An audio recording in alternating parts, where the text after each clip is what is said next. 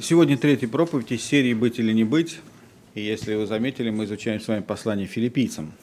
И я, как все проповедники, надеюсь всегда, что вы помните предыдущие проповеди. Мы говорили о секретах счастливой жизни, о том, как нам, христианам, несмотря на обстоятельства, сохранять мир и радость в сердце. И апостол Павел пишет это послание филиппийцам, находясь в тюрьме в Риме. Это самое радостное послание, которое есть в Новом Завете. И мы видим, что радость апостола Павла не зависит от обстоятельств, в которых он находится. И слово, которое он пишет своим друзьям в Филиппах, оно сегодня имеет значение для нас. Это послание актуально, оно важно, потому что мы, проходя через свою долину плача или долину смерти, можем сохранять радость в сердце и быть счастливыми, несмотря на обстоятельства нашей жизни. Но это состояние, о котором пишет апостол Павел, не приходит к нам в одно прекрасное утро, мы не просыпаемся с желанием любить всех и быть счастливыми, несмотря на обстоятельства. Апостол Павел объясняет нам принципы, которым мы учимся в течение жизни. Или учимся, или не учимся. Поэтому от нас зависит, быть или не быть радостными и счастливыми христианами. Я не буду говорить, сколько страниц я написал. Я просто буду говорить быстро. Вы знаете, наверное, абсолютно все люди хотят быть счастливыми. И у каждого человека свое представление о счастье. И у каждого человека свое понимание, что ему нужно, чтобы в конце концов стать счастливым. И самое распространенное заблуждение звучит так. Если то, я уже говорил об этом, мы часто так думаем, что если что-то изменится, то тогда я стану счастливым. Если я выйду замуж, или если я разведусь, если у меня родятся дети, или если мои дети вырастут, если мои дети наконец уйдут из дома, то... я стану счастливым. Если у меня будет больше денег, я стану счастливым. Если у меня будет машина, я стану счастливым. Если у меня будет квартира и так далее. Мы зависим от этих «если». Секреты счастливой жизни, о которых говорит апостол Павел, не зависят от «если». И мы, христиане, так же, как и люди этого мира, часто живем в этом заблуждении, руководствуясь этим принципом «если то». Принципы, которые я объясняю, и апостол Павел объясняет в послании филиппийцам, что наша радость и наш мир в сердце и наше счастье не зависит от «если».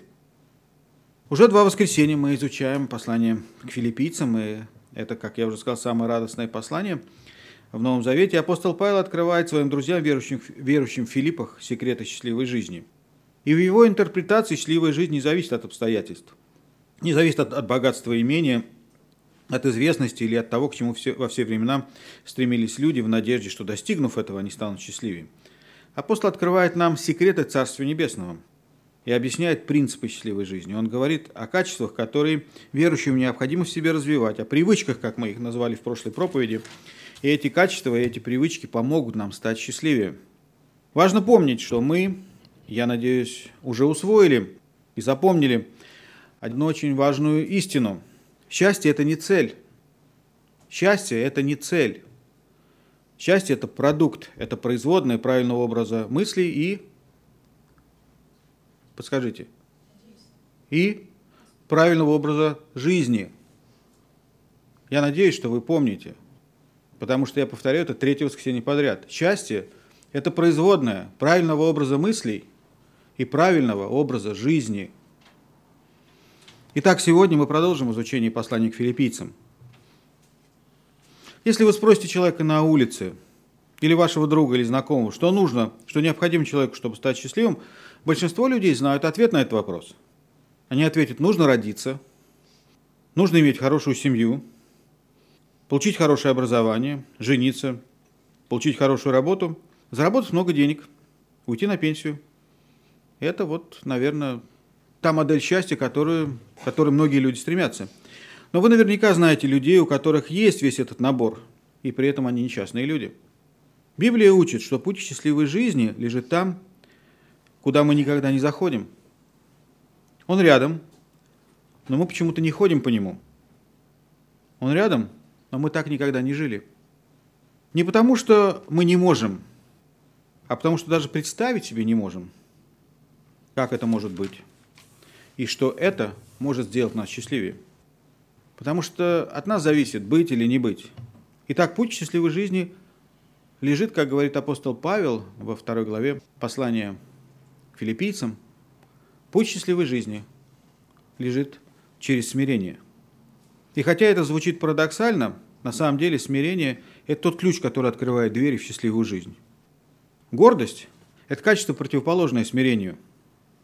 И очень часто гордость является поводырем в несчастную жизнь. Один из самых сильных инструментов по уничтожению радости в жизни является конфликт. Согласны?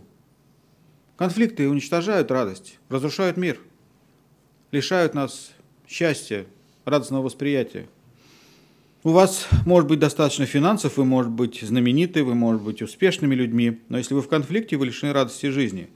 В конфликте нет счастливых людей. В конфликте нет победителей. В конфликте есть только проигравшие. Когда вы ругаетесь с тем, кого вы любите, радость как птичка выпархивает в форточку. Итак, если вы хотите прожить счастливую жизнь, вам следует научиться, вам следует развить в себе способность минимизировать конфликты в вашей жизни. Не только количественно, но и качественно. Потому что у некоторых могут быть много конфликтов, но маленьких. А у некоторых мало, но большие. Библия учит нас, что смирение – это ключ к минимизации конфликтов в нашей жизни. Потому что большинство конфликтов спровоцировано нашей гордостью. В Притчах 13 главе 10 стихе написано: «От высокомерия происходит раздор». Отрывок Священного Писания, который мы сегодня будем рассматривать, это послание Филиппийцам, 2 глава, с 1 по 11 стих. И здесь, в этом послании, апостол объясняет один из важных законов счастливой жизни, особенно если речь идет о супругах или о жизни в семье, отношении между родителями и детьми, отношения между мужем и женой. Он говорит о единстве, он говорит о согласии, он говорит о гармонии. Он говорит, что единство и согласие делает людей счастливее. И еще он говорит о том, что смирение создает согласие и гармонию между людьми. Итак, 2 глава послания Филиппийцам с 1 по 11 стих. Павел говорит: «Итак, если есть какое утешение во Христе, если есть какая отрада любви, если есть какое общение духа, если есть какое милосердие и сострадательность, то дополните мою радость. Имейте одни мысли, имейте ту же любовь, будьте единодушны и единомысленны. Ничего не делайте по любопрению или по тщеславию, но по смиренномудрию почитайте один другого высшим себя. Не о себе только каждый заботится, но каждый о других, ибо у вас должны быть те же чувствования, какие во Христе Иисусе. Он, будучи образом Божьим, не почитал хищением быть равным Богу, но уничижил себя самого, приняв образ раба, сделавшись подобным человеком, и по виду стал как человек, смирил себя, был послушным даже до смерти, смерти крестной. Посему и Бог превознес его и дал ему имя выше всякого имени, дабы пред именем Иисуса преклонилось всякое колено небесных, земных и преисподних. И всякий язык исповедал, что Господь Иисус Христос в славу Бога Отца». В этом отрывке апостол Павел открывает нам 4 аспекта единства и согласия, и 4 аспекта смирения, и дает 3 примера, которые нам оставил Иисус Христос.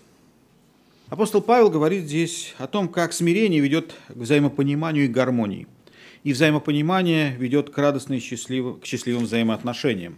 И я надеюсь, что вы помните, что секрет счастливой жизни лежит в сфере правильных взаимоотношений. Первое, о чем говорит апостол Павел, это то, что Христос оставил нам пример того, как мы должны относиться друг к другу, будь то супружество или какие-то другие отношения, дружба, отношения между родителями и детьми и так далее. Итак, 4 типа гармоничных отношений. 2 стих посмотрим. Апостол Павел говорит: «Дополните мою радость, имейте одни мысли, имейте ту же любовь, будьте единодушны и единомысленны». Итак, апостол Павел говорит о 4 аспектах взаимоотношений, которые ведут к гармонии во взаимоотношениях. Первое. Имейте одни мысли, имейте одну любовь, будьте в одном духе, единодушны. И последнее он говорит: будьте единомысленны. Ну, я посмотрел английский перевод, NIV, New International Version. Там сказано о том, что это вот слово «единомысленно» переведено как «имейте одну цель».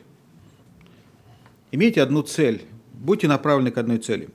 Поэтому я могу с уверенностью сказать, что вот если это присутствует в супружеской жизни, единомыслие, любовь, единодушие и стремление, совместное стремление к одной цели, то это делает супружество гармоничным. Но многие христиане не делают этого, не делают того, к чему призывает их Священное Писание. Я не знаю, может быть, кто-то из вас уже сегодня, сейчас пришел сюда, и он в конфликте с ближним. Но сегодня мы рассмотрим, как мы можем минимизировать конфликты в нашей жизни. Я скажу, что если вы последуете совету, который нам дает апостол Павел на странице Священного Писания, это преуменьшит количество и качество конфликтов в вашей жизни и приведет к тому, что вы будете жить более счастливой и радостной жизнью. Это то, о чем мы сегодня будем говорить. Это то, что диаметрально противоположно тому, что нам диктует мир и культура, в которой мы живем. Потому что мир живет сегодня по своим законам. Однажды, когда мы готовились к молитвенному завтраку, год назад или 2 года назад, тема была «Семейные отношения». Мы разговаривали с некоторыми людьми, достаточно высокопоставленными, и говорили, хорошо пригласить какую-нибудь супружескую пару, может быть, из правительства, или из мира культуры, или еще откуда-то, которые могли бы быть образцом добрых супружеских отношений. И что вы думаете? А мы никого не знаем. Мы никого не знаем.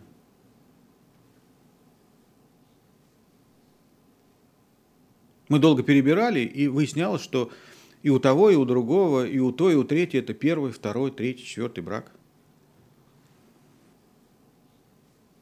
Актеры, знаменитости, певцы, олигархи, люди бизнеса.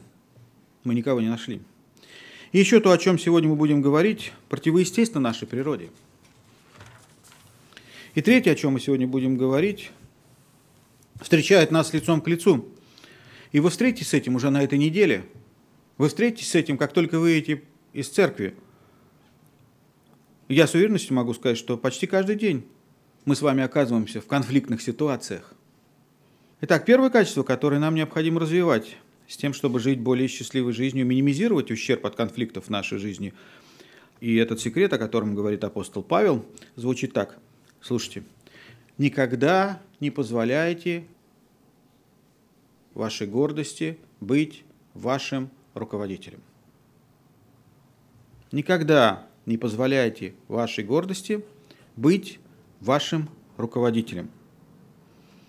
Гордость не должна управлять вами. И это не зависит от того, какие у вас взаимоотношения. Никогда не позволяйте вашей гордости управлять вами. Знаете, как это в нас проявляется? Я говорю о тех, кто считает, что у него проблем с гордостью нет. В жизни каждого из нас, может быть, был такой момент, когда я или ты, мы все, и каждый из нас по отдельности думал о себе, меня используют. Меня используют. Или меня недооценили. Каждый из нас испытывал такое чувство. У каждого из нас были такие мысли. Скажу вам то, что вы наверняка знаете. Гордость – корень всех грехов. Из-за гордости Сатана был низвержен с небес. В каждом конфликте присутствует элемент гордости, потому что в каждом конфликте конфликтующие настаивают на том, что должно быть как? По-моему. Конфликты из того и происходят, что каждый отстаивает свою правоту. Должно быть по-моему. В основе всех конфликтов, семейных войн лежит проблема нашего «я». Не позволяйте вашей гордости быть вашим господином. И это прямо противоположно тому, что происходит в нашем обществе. Потому что в современной культуре наибольшего успеха достигает нарциссизм. Правильное слово я сказал? Нарциссизм. Сизм. И для этого не обязательно быть знаменитым. Не обязательно. Я имею в виду нарциссизм. Посмотрите на кинозвезд, на выдающихся спортсменов, на олигархов.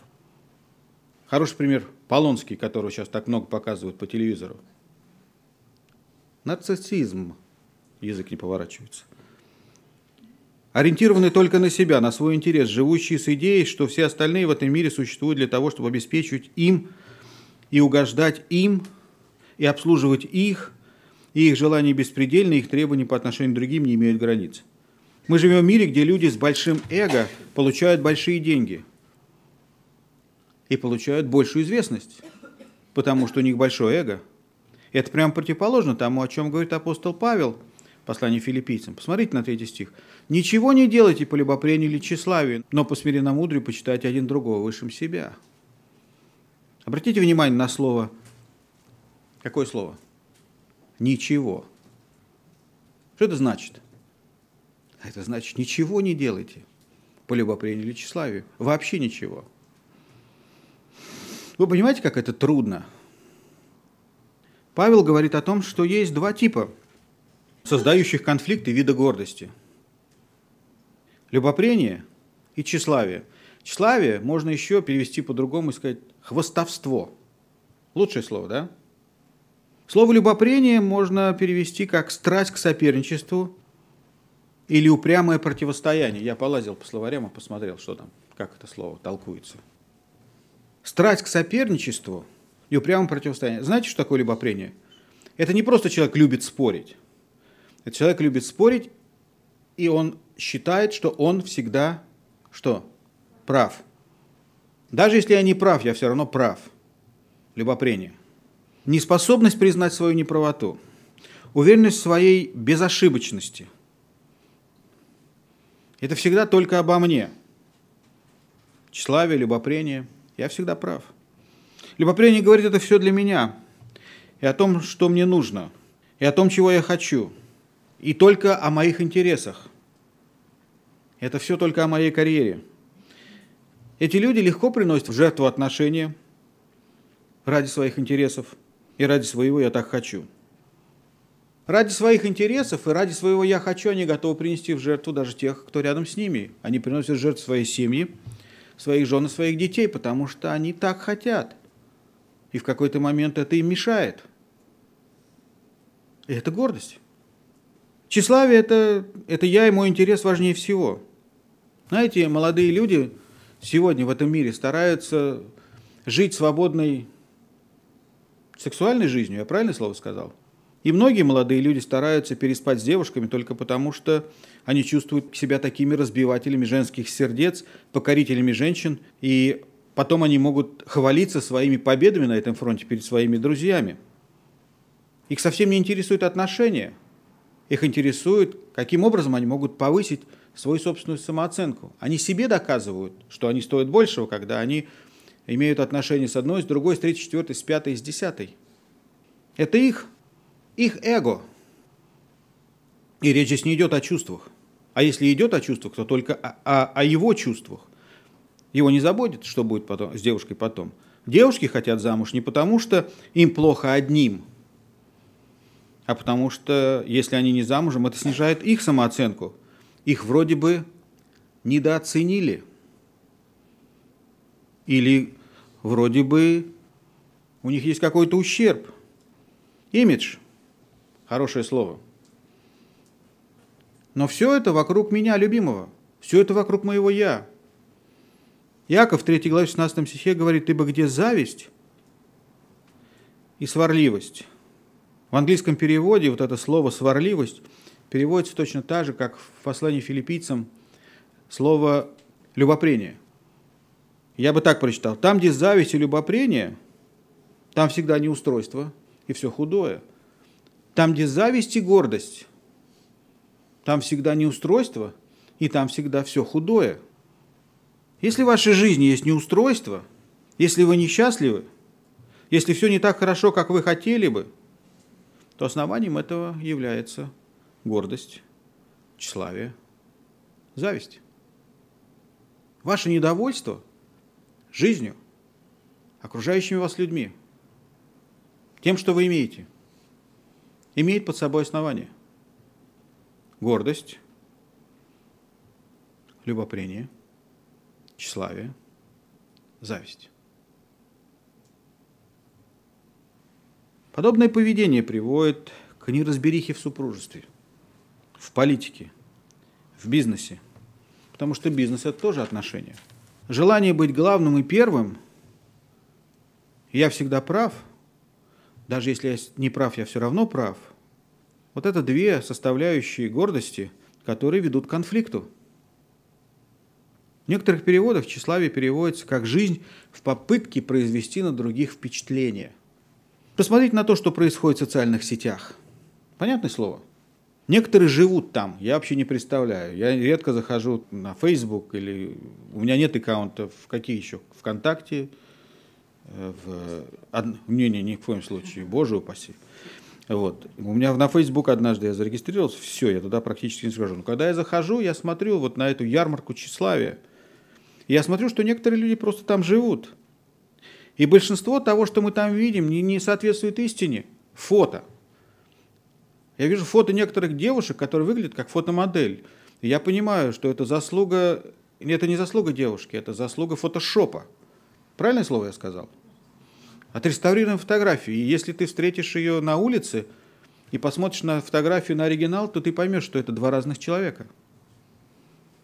Большая часть информации там не соответствует истине. И все это только для того, чтобы произвести впечатление. Неизгладимое впечатление о себе любимом. Чтобы все поняли и сказали: а вот это какой человек. А вот это какой человек. А мы не знали, что он такой человек. Дешевая популярность – это огромное искушение, которое предлагает нам интернет, выставлять себя в лучшем свете, в лучшем виде, чем вы есть на самом деле. И это не только интернет. Некоторые люди так живут. Некоторые люди живут, пытаясь всем доказать, какие они важные. То все поняли и сказали: ах, это вот какой человек, а мы не знали, что это такой человек.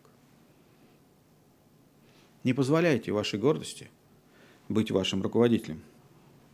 Вы никогда не задумывались о том, почему браки знаменитостей так недолговечны? Представьте себе, встречаются два человека с огромным эго, и никто не хочет уступать. Мой интерес превыше всего. Я всегда прав. Я узнал об официальной статистике в Соединенных Штатах. Слушайте, как это звучит. Чем дороже свадьба, тем быстрее развод. Услышали? Чем дороже свадьба, тем быстрее развод. Чем больше бриллиант на обручальном кольце, тем короче брак. Я серьезно говорю. Я слышал о свадьбе, на которую истратили $25 миллионов. Как долго она продержалась? 2 месяца. $25 миллионов на свадьбу, чтобы прожить 2 месяца в постоянных разборках. Почему?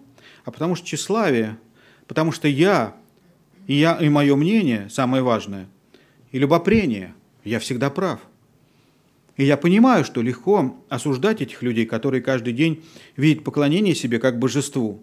Например, знаменитые актеры. Вы видели, когда они приезжают и идут по красным дорожкам, толпа вокруг, которая стоит там где-то за ограждением, визжит от восторга. Они ловят каждое слово, если это встреча с успешными бизнесменами. Завтрак с Уорреном Баффетом стоит $250 тысяч, только возможность посидеть с ним и позавтракать. Люди ловят слово, каждое слово, которое он говорит. И это так легко в какой-то момент поверить, что вы божество, потому что все вокруг вам об этом говорят. И только немногие люди в этом мире знают, что вы не божество. Это ваша семья, это ваша жена, это ваш муж. Только один человек рядом с вами знает, что вы не божество. И это ваша супруга. Она знает ваши недостатки, ваши несовершенства. Она знает, что вы храпите, ковыряете в носу, ковыряете в зубах после еды, тайком нюхаете носок, проверяя его на свежесть. И массу других глупых привычек. Вы не божество.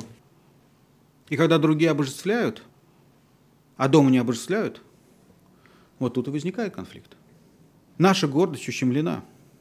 И тогда начинают думать, что рядом просто неправильный человек. И вот тогда начинают думать, что если, то тогда. Что если поменять человека, то тогда я стану счастливее. В послании к Галатам апостол Павел пишет о 17 последствиях, которые производят гордость в нашей жизни. Он называет их дела плоти. Галатам 5 глава, 19 стих. «Дела плоти известны. Это прелюбодеяние, блуд, нечистота, непотребство, идолослужение, волшебство, вражда, ссоры, зависть, гнев, распри, разногласия, соблазны, ереси, ненависть, буйство, пьянство, бесчинство. Предупреждаю вас, как и прежде предупреждал, что поступающий так Царствие Божие не наследует». Послушайте, большинство этих проявлений плоти влияет на наши отношения с другими людьми. Смотрите.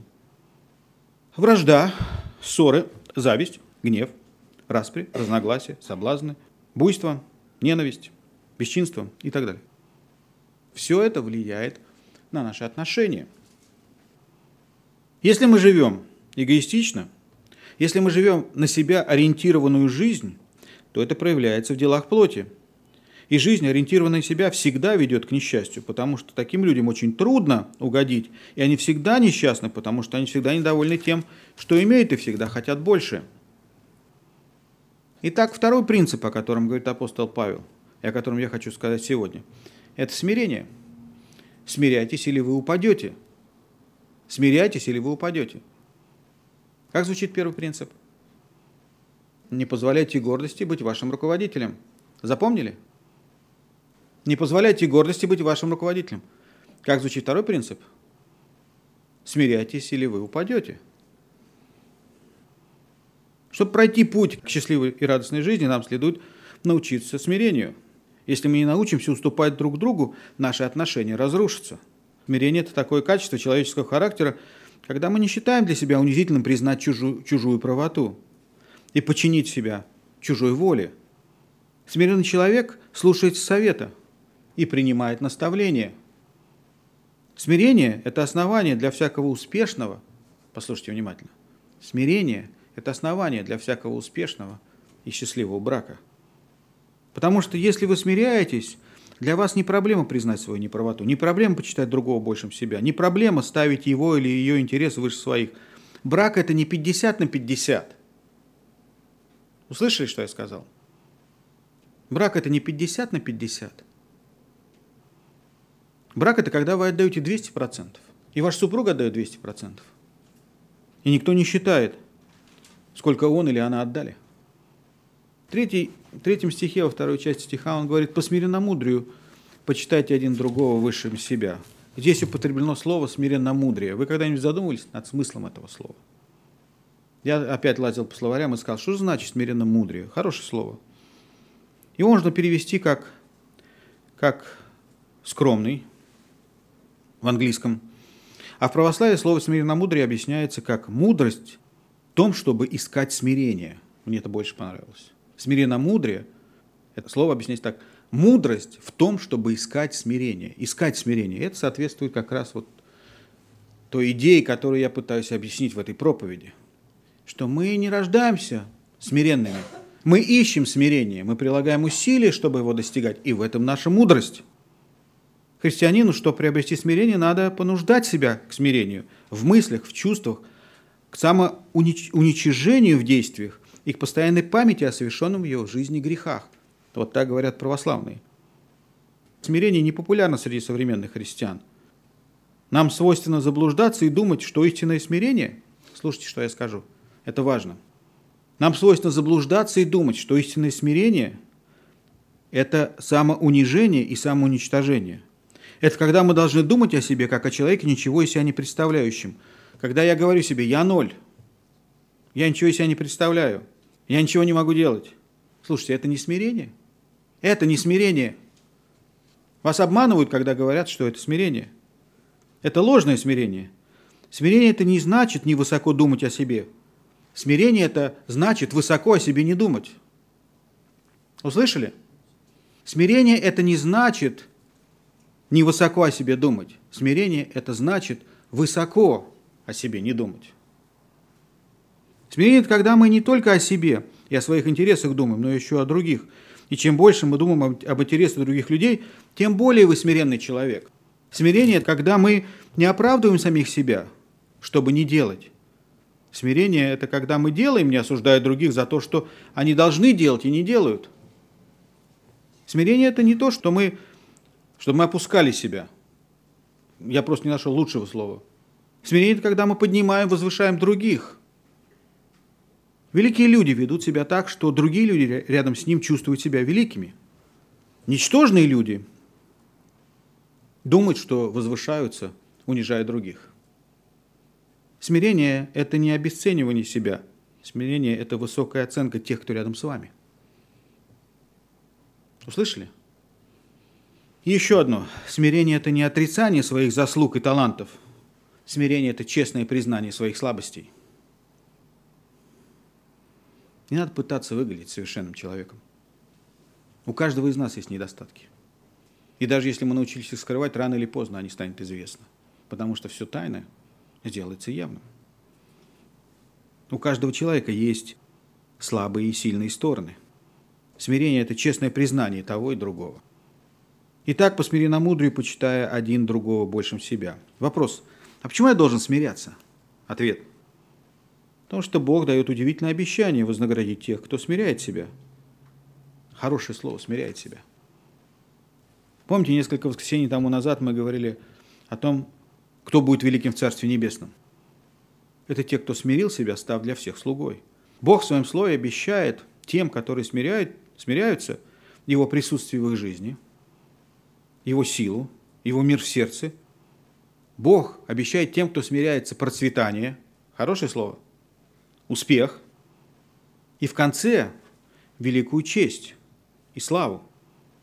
И все то, о чем мечтают люди в этой жизни, и мы мечтаем, и все, к чему так страстно стремятся люди в этой жизни, пытаясь достичь это разными способами, расталкивая всех локтями, унижая других, разрушая все на своем пути, оставляя после себя выжженную пустыню, даже достигнув того, к чему стремились, они не достигают самого главного счастья в жизни и в мире, и в сердце.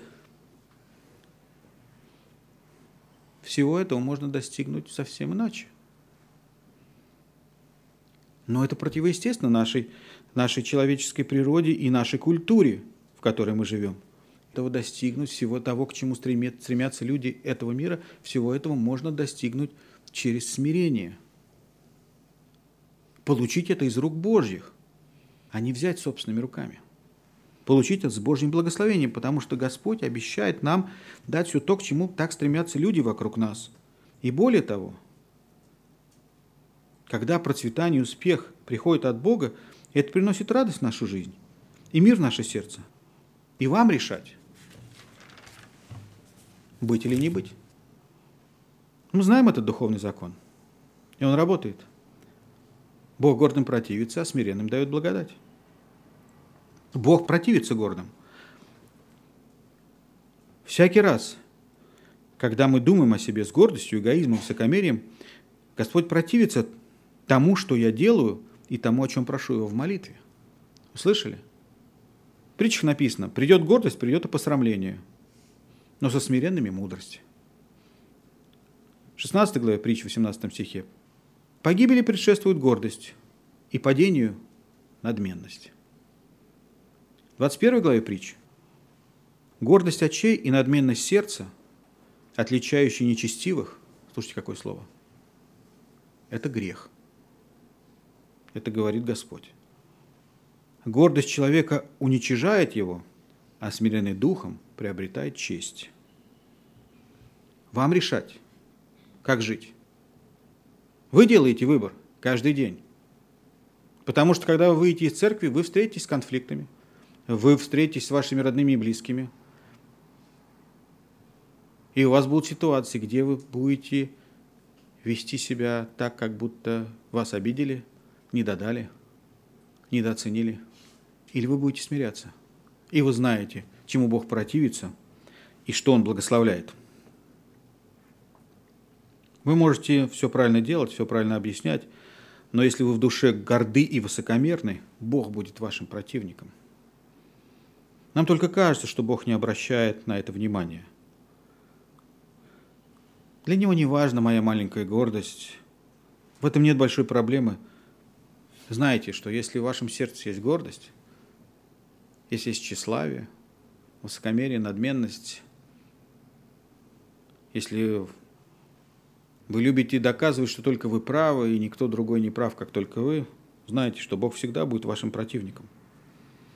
Другая часть этого стиха говорит о том, что Бог дает благодать смиренным. Что такое благодать? Благодать – это способность прощать. Это способность к разрешению конфликтов. Это способность к компромиссу, это способность к укреплению взаимоотношений. Нам всем нужна благодать. Если только один способ сохранить отношения – это Божья благодать. И есть только один способ получить Божью благодать – это научиться смирению. Христос говорит: «Придите ко мне и научитесь от меня, бо я кроток и смирен сердцем». Мы подражаем Христу, когда мы смиряемся. Итак, никогда не позволяйте вашей гордости руководить вами. И смиряйтесь, или вы что? Упадете. Вы смотрите на меня, как будто первый раз слышите то, что я говорю. Я стараюсь по нескольку раз повторять одну и ту же фразу, чтобы вы запомнили, чтобы вы унесли ее с собой домой. И в следующее воскресенье, когда я вас спрошу, чтобы вы мне повторили. И третий принцип. Развивайте в себе забытое качество слушать других.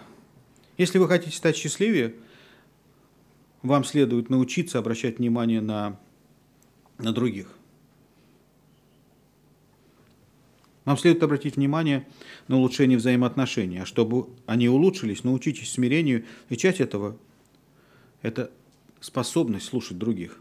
Вы знаете, развитие высоких технологий приучило нас к получению информации от экрана, а не от человека. Даже в церкви, даже сейчас я вижу людей, которые во время богослужения отправляют или читают СМС. И я последнюю неделю ездил в метро. И знаете, на что я обратил внимание? Что практически все молодые люди в наушниках.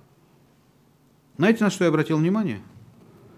А что они передвигаются в этом своем пространстве, отгородившись от мира людей наушниками, и не слышат и не видят людей, они видят только экран телефона или айпэда. Я думаю, что даже если бы рядом с ними стало человеку плохо, они не обратили бы на это внимания, потому что они заняты наушниками, и глаза закрыты, и в метро они сидят с закрытыми глазами или уткнувшись в экран. И они смотрят и видят только экран. Они видят только, какое слово я скажу, свою информацию на экране. Они живут и перемещаются в построенном вокруг себя мире. Я говорю так, потому что под себя создаются страницы в блогах. Слышали, какое слово? Под себя создаются страницы в соцсетях, и некоторые там живут. И это все обо мне, и для меня, и обо мне. И мы, живя в этом виртуальном мире, перестаем замечать людей в мире реальном. Нам почти ничего не стоит быть приветливыми по отношению к другим людям, но мы этого не делаем. Мы, как и люди в этом мире, живем, стараясь отгородиться по максимуму от окружающих нас людей. И проповедники на кафедрах надрываются в призывах о том, что мы должны свидетельствовать об Иисусе Христе. А мы с огромной скоростью теряем наше искусство общения с себе подобными. И есть ли среди нас те, кто практикует хотя бы одну семейную совместную трапезу? Тогда, когда вся семья вечером собираются вместе за обедом, и люди делятся тем, что случилось в течение дня. Может быть, раз в неделю. Каждый занят самим собой. Каждый живет своей жизнью. Мы разучились общаться. Даже тогда, когда семьи собираются, кто-то включает телевизор и сидит за столом, смотрит телевизор. И когда ему что-то говорят, он говорит, угу, пережевывай пищу, угу, да. И мы понимаем, что его нет с нами. Или кто-то сидит в наушниках. Послушайте, чем меньше мы этого практикуем, чем меньше мы общаемся, тем меньше мы в этом нуждаемся. И тем меньше мы этого хотим. А когда мы не хотим, мы этого не делаем. Я надеюсь, что вы услышали принцип, о котором я говорю. Мы должны поступать правильно, а не так, как мы хотим. Мы должны поступать правильно, а не так, как мы хотим. Потому что гордые люди делают то, что они хотят. Только то, что они хотят. Но если вы хотите возрастать в смирении, вы должны возродить утраченное искусство общения с подобными себе. И четвертое. Перестаньте интересоваться только тем, что интересно вам. Воспитывайте в себе качество, обращать внимание на то, что интересно тем, кто с вами рядом. Хочу сказать родителям, особенно отцам, это очень полезные и сильные средства построения взаимоотношений с вашими детьми. Знаете, как это можно обозначить одним словом? Любовь. И в этом наше смирение. Должен сказать, об этом легко проповедовать, но трудно исполнять. Это противоестественно для нас. Это качество, которое необходимо в себе развивать. Оно не возникает в нас само по себе. Естественно, для нас проявлять интерес только к тому, что нам самим интересно. Сколько раз жены говорили своим мужьям обратить внимание на ребенка. Но мы же мужчины. Наше слово твердо и непоколебимо. Если сказал «завтра», то не надо мне каждый день об этом напоминать. Завтра. Мы слишком заняты сейчас, а потом уже поздно. Это все потому, что мы слишком я-ориентированы. Нам интересно только то, что нам интересно, и что доставляет нам удовольствие, имеет отношение ко мне и к моему «я хочу». Простой тест для вас, для всех. На групповой фотографии кого в первую очередь ищете глазами? Себя. Себя. Хорошая фотография – это та фотография, где вы что? Хорошо выглядите. Там, где вы выглядите лучше других. Ух ты, как она поправилась, а я-то еще ничего. А если я выгляжу лучше других, это льстит нашему самолюбию. Плохая фотография – это та фотография, на которой вы выглядите как в жизни. Это мы. Такие, как есть, ориентированы на себя любимого.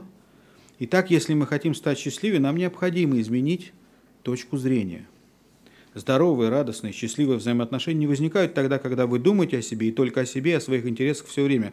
Самое ценное, что вы можете дать другим людям, это уделять им внимание, потому что ваше внимание – это ваше время, и вы его никогда не получите назад. Если вы дадите взаймы деньги, вы рассчитываете получить их обратно, но если вы отдаете ваше время, вам его уже никогда не вернуть. Это самое ценное, чем вы обладаете. Мы научились слушать, не обращая внимания на то, что нам говорят. Воспитывайте в себе утраченное качество слушать других внимательно. И последнее. Вы когда-нибудь пробовали задать себе вопрос, а что бы Иисус сделал в этой ситуации? Что бы Иисус сделал в этой ситуации? Это, может быть, звучит банально, но это правда помогает. Посмотрите на 5 стих. «Ибо в вас должны быть те же чувствования, какие во Христе Иисусе». Если мы действительно хотим стать счастливее, если мы заботимся о взаимоотношениях, если мы хотим минимизировать конфликты, мы даже как можно чаще задавать себе этот вопрос. А что бы Христос сделал в этой ситуации? И у нас всегда есть выбор, кого сделать своим руководителем. Нашу гордость или наше смирение? Задавайте себе этот вопрос как можно чаще. Напишите этот вопрос на маленьком листочке бумаги, носите его в кармане вашей блузки или рубахи, наклейте его на торпеду вашей машины. Что это означает в конфликтной ситуации? Вести себя как Иисус. На 3 аспекта я хочу обратить ваше внимание. Первое. Послушайте. А я не требую того, чего, мне кажется, я заслуживаю. Я не требую того, чего, мне кажется, я заслуживаю. Посмотрите на 6-7 стих. «Он, будучи образом Божьим, не почитал хищением быть равным Богу, но уничижил самого себя, приняв образ раба, сделавшись подобным человеку и по виду став как человек». О чем говорит Павел? В этом вот таком, я бы сказал, не очень удобном для нашего слуха и понимания вот отрывки Священного Писания. Что Иисус Христос, Бог, воплотился в образ человека. И это было для него унизительно. Он согласился с этим и прожил жизнь как человек, и принял крестную смерть. И он никогда не требовал того, чего он заслуживал. Я говорю, что я поражался и буду поражаться тому мужеству и той силе, и той любви, которая была в Иисусе Христе. Он, который мог призвать легионы ангелов, чтобы они его защищали, он, который мог заставить ангела, чтобы он вымыл ноги ученикам, делал это сам. Он никогда ни от кого не требовал того, чего он заслуживал. Знаете, физический закон о том, что всякое действие вызывает равное противодействие. Если вы хотите чего-то добиться в семье, не требуйте. Просите. Унизительно просить. Но в этом наше смирение. Гордость всегда требует, смирение просит. Даже тогда, когда вы этого заслуживаете, не требуйте, просите. Хотите конфликта? Вперед, выкатывайте ваши требования. Отстаивайте ваши права. Это не значит, что надо быть таким, все время униженным и обиженным. Нет. Можно быть вежливым и уверенным. Можно быть деликатным и настойчивым. И это не приходит само по себе. Этому надо учиться. Второе. Если мы хотим подражать Христу, Или если мы задаем себе вопрос, а что бы Иисус делал в этой ситуации? Первое, он не требовал того, чего заслужил. Второе, он всегда искал возможность послужить. Смотрите на 7 стих. Он уничижил самого себя, приняв образ раба, сделавшись подобным человеку, по виду стал как человек. Если вы хотите уподобляться Христу, служите ближним. Служите ближним. Это противоестественно нашей природе. Это противоестественно нашей культуре, в которой мы живем. Те, кто хочет здесь показать себя большим человеком, он отдает приказания. Вы обращали внимание на то, как ведут себя люди, которые хотят показаться важными? Они командуют. Они хотят всем показать, чтобы все увидели, какой это важный человек. Слово Божие нацеливает нас совсем на другое. Слово Божие нацеливает нас на вечность. Если вы хотите стать большим в Царстве Небесном, научитесь здесь, на земле, служить людям. Если вы хотите стать большим в Царстве Небесном, научитесь здесь, на земле, служить людям. Те, кто здесь раздувает щеки, там будет одним из самых меньших. Тот, кто здесь смирял себя и служил другим, там будет великим. Мир говорит, чем больше людей служат тебе, тем более ты значителен. Библия говорит, чем большим людям ты служишь, тем более ты значителен. И это не приходит нам само по себе, это качество, которое необходимо развивать. Начните с чего-то небольшого, ободрительное слово, небольшая помощь. Придумайте, как вы можете послужить другим. Даже если вы подадите стакан холодной воды в жаркий день, вы не потеряете свои награды. Мусор валяется в лифте. Что мешает нам подняться и донести там до урны? В подъезде, в метро. Я испытал себя. Я ехал в метро, я всю неделю ездил на метро. И там валялись 2 газеты. Не так много народу в метро. Все топчут эти газеты, никто не поднимает. Вы знаете, стыдно подойти и поднять. Я думаю, сейчас все на меня будут смотреть. Знаете, поднял, вот так все смотрят, как на сумасшедшего. Что я сделал плохого? Ничего. Мы не делаем этих маленьких вещей. Мы думаем, что смирение что-то великое. Смирение, начните с маленького. Помогите кому-то. Донесите тяжелую сумку. Мы не хотим делать эти маленькие вещи, потому что мы считаем, что есть те, кому за это платят. Они должны делать, дворники и так далее. Но для нас это тест на смирение. Знаете почему? А потому что мы христиане, мы другие, мы всегда, куда бы ни попали, оставляем место, куда мы пришли, лучшим, чем оно было до того, как мы туда пришли. Вы скажете, а с какой стати я должен это делать? А я скажу вам, это второе поприще. Вы не должны этого делать. Вы не обязаны. Есть те, кто это может делать, за это деньги получать. Вы не обязаны. Помните, как Христос однажды сказал? Если тебя принудят идти одно поприще, что там дальше? Иди с ним 2. Не обязан. Не-не-не. Потому узнают все, что вы мои ученики. Если когда тебя принудят идти одно поприще, ты пойдешь 2. Почему? Не обязан. Добровольно. И это отличает нас от людей этого мира. Мы такие дома, мы такие вне дома. Бог благословляет тех, кто служит. Третье. Я делаю то, что правильно, даже если это дорогого стоит. Смотрите на 8 стих. «Смирил себя, быв послушным до смерти и смерти крестной». Если я так поступаю, если я так служу другим, даже если это дорогого стоит, Господь не останется равнодушным. Ни одно доброе дело, которое мы совершаем ради Иисуса Христа, не останется невознагражденным. 9 стих. «И посему и Бог превознес его и дал ему имя выше всякого имени, дабы пред именем Иисуса преклонил всякое колено, небесных, земных и преисподних, и всякий язык исповедал, что Господь Иисус Христос в славу Бога Отца». Знаете, о чем мы безбоязненно можем пророчествовать? Иногда хочется, когда ты среди неверующих, выглядеть пророком, да? Хочется сказать им что-то из Слова Божьего, такое, что мы знаем наверняка исполнится. Вот я вам скажу. Как вы можете произвести впечатление? Без тщеславия, без гордости. Но как вы можете произвести впечатление на ваших неверующих? Вы можете пророчествовать, и это пророчество точно исполнится. Вы знаете, что настанет день, когда пред именем Иисуса, пред Иисусом, преклонится всякое колено небесных, земных и преисподних. Те, кто его не признают, те, кто его отрицал. Вы представляете, что в этот день пред ним преклонится и встанет на колени Владимир Владимирович Путин и скажет: «Иисус Спаситель, Спаситель мира». Вы знаете это? Вы в это верите? Президент Обама, Гитлер, Сталин, Нерон. Так говорит Писание. Настанет день, когда пред именем Иисуса преклонится всякое колено, и всякий язык исповедует, что Иисус Христос – Спаситель, что Он – глава, что Он – Царь царей, что Он – Господь господствующих, что Он – Спаситель мира. И мы можем об этом безбоязненно пророчествовать.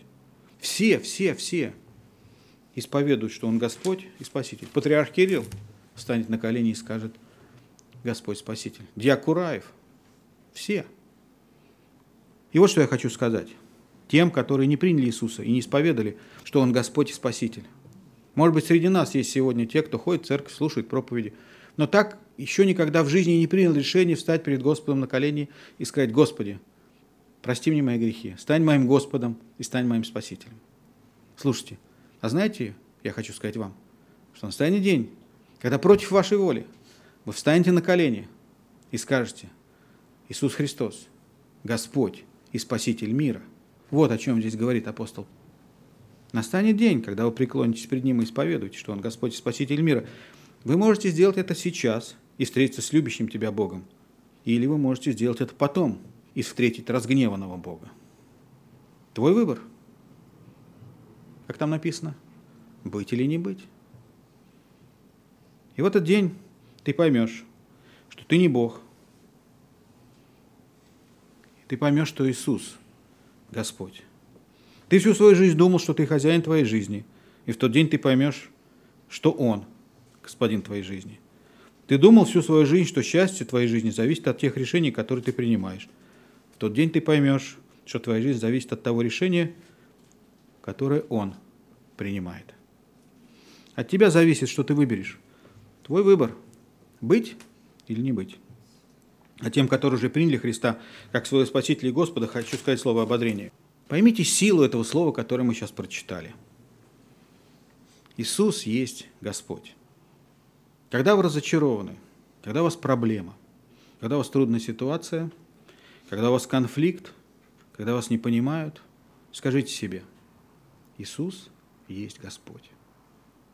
Когда вы в страхе о будущем или о настоящем, в страхе за родных, в страхе за детей, когда вы беспокоитесь, когда вы не можете уснуть, скажите себе: Иисус есть Господь.